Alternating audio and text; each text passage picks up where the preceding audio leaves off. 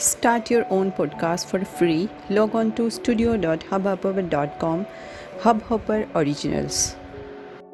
Hello friends કેમ છો બધા બાળ મિત્રો મજામાં છો ઘણા દિવસથી આપણે બ્રાહ્મણ, બ્રાહ્મણી, શેઠ, શેઠાણી, નોકર, નોકરાણી આવી બધી વાર્તાઓ સાંભળી તો આજે આપણે ફરી પાછી પ્રાણીઓની વાર્તાઓ શરૂ કરીએ છીએ તો આજની વાર્તાનું નામ છે વાંદરો અને મગર વાંદરો એટલે કે મંકી અને મગર એટલે કે એલિગેટર રાઈટ તો ચાલો, આજે આપણે સાંભળીએ વાંદરા અને મગરની વાર્તા.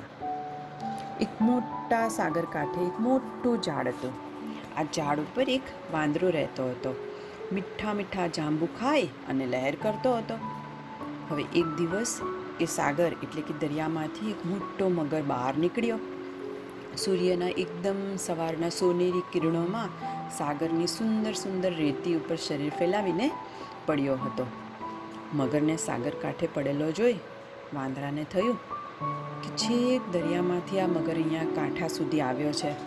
માટે એ મારો મહેમાન કહેવાય. લાય, થોડા એને જાંબુ આપું અને એમને બોલાવું. આવો વિચાર કરી વાંદરાએ મગરને થોડા જાંબુ ખાવા માટે આપ્યા. જાંબુનો આવું વિચારી થોડા લાવ જાંબુ આપું અને આપવા ગયો. જાંબુનો સ્વાદ મગરના મોઢામાં તો આ હા જીભમાં ચટાકો પડી ગયો. તેણે કીધું ઓહો કેટલા સ્વાદિષ્ટ ફળ છે. આટલા તો મેં ક્યારેય ચાખ્યા નથી. મગર તો બીજે દિવસે જાંબુ ખાવાની લાલચે ફરી પાછો જાંબુના ઝાડ પાસે આવ્યો. મગરને આવેલો જોઈ અને વાંદરો ફરીથી જાંબુ લઈને આવ્યો. અને મગરને તે ખાવા આપ્યા. તે પછી તો બંને જણ રોજ સાથે બેસી જાંબુ ખાય અને વાતો કરે, મજા કરે. પછી તો બંને વચ્ચે ખાસ્સી દોસ્તી થઈ ગઈ હતી અને આ તો એનું રોજનું કામ થઈ ગયેલું હતું. એક દિવસ મગર થોડા જાંબુ મગરી માટે લઈ ગયો. મગરી તો જાંબુ ખાઈને એકદમ ખુશ થઈ ગઈ. તેણે તો કોઈ દિવસ આવું સ્વાદિષ્ટ ફળ ખાધું ન હતું.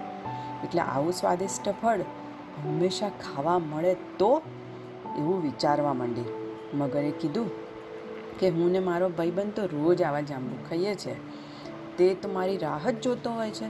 જ્યારે હું તરતો તરતો કિનારે જાઉં, ત્યારે તે ઝાડ ઉપરથી મારા માટે જાંબુ લઈ અને મારી પાસે આવે છે અને અમે રોજ વાતો કરતાં કરતાં જાંબુ ખાઈએ છીએ. મગરી બોલી, શું વાત કરો છો?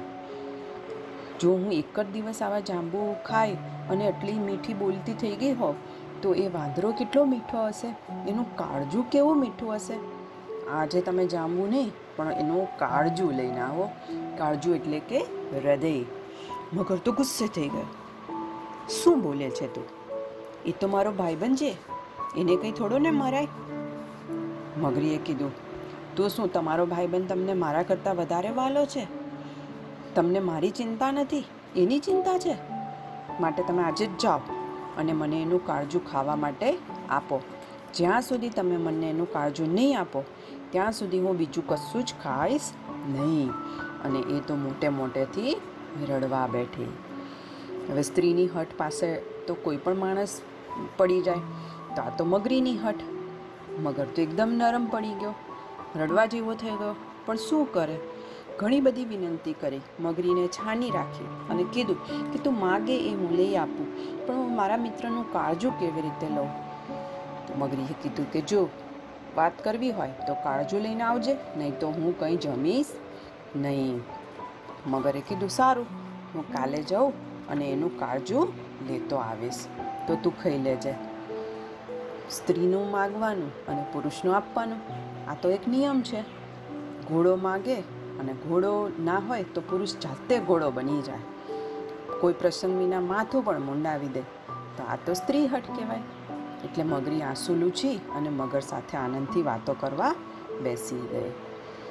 હવે બીજે દિવસે મગર સાગર કાંઠે જાંબુના ઝાડ પાસે ગયો. મગરને આવેલો જોઈ અને વાંદરો તો ઝાડ ઉપરથી કૂદકા મારતો મારતો આવ્યો ને બોલ્યો, શું ભાઈબંધ, આજે કેમ મોડું કર્યું? તો મગર બોલ્યો કે આજે તારી ભાભીએ તો જાત જાતની વાનગી બનાવી છે. એટલે થોડું મોડું થયું.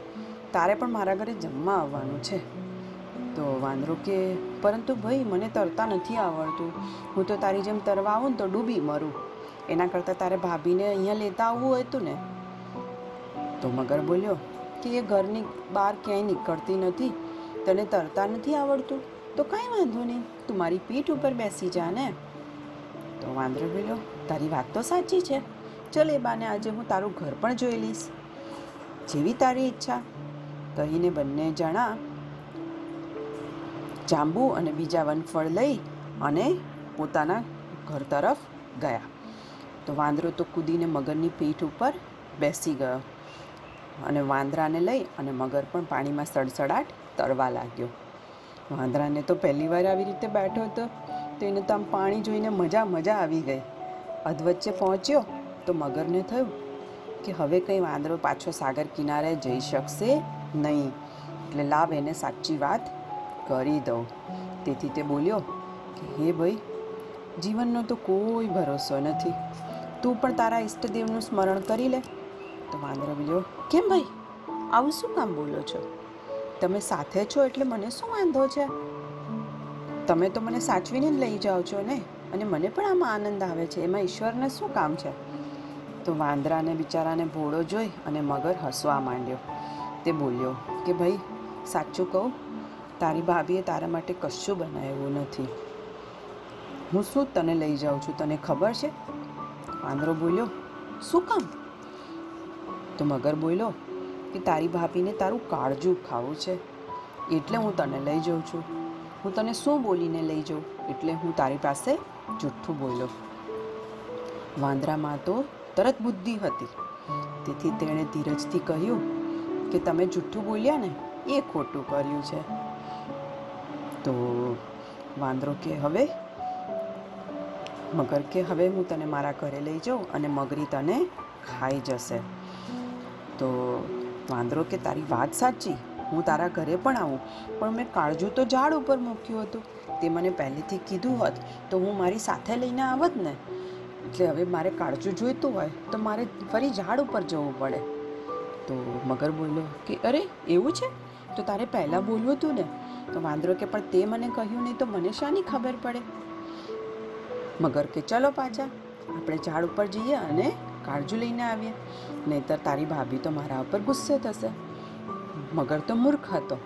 એટલે વાંદરાની વાત ઉપર વિશ્વાસ કરી અને ફરી પાછો દરિયા કિનારે ગયો. મગરને દરિયા કિનારે નીચે ઊભું રાખી અને વાંદરાભાઈ તો છલાંગ મારતા મારતા રેતીમાં કૂદતા કૂદતા ઝાડ ઉપર ચડી ગયા.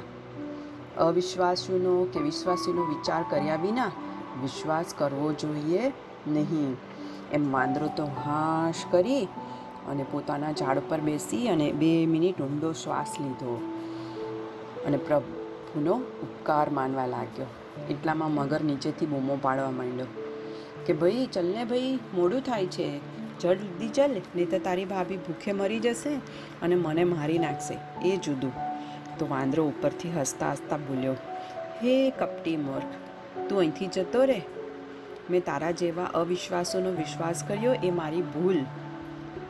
શું હું મરીને મારીને તને અહીંયાથી કોઈ દિવસ મેં કંઈ ભૂખ્યો જવા દીધો હતો? તારા ભાભીને માટે થઈ હું રોજ તને અહીંથી જાંબુ આપતો હતો પણ તું મને મારીને તારા ભાભીનો એટલે કે તારી પત્નીનો ઉપવાસ છોડાવવા માટે તું મને લઈ જાય છે? અને તું પણ કેટલો મૂરખ છે કે કાળજુ તો શું કોઈ દિવસ ઝાડ ઉપર હોય? કાળજુ કોઈ દિવસ કોઈ માણસથી અલગ હોય? જા, અહીંથી ચાલ્યો જા. હવે હું નહીં આવું.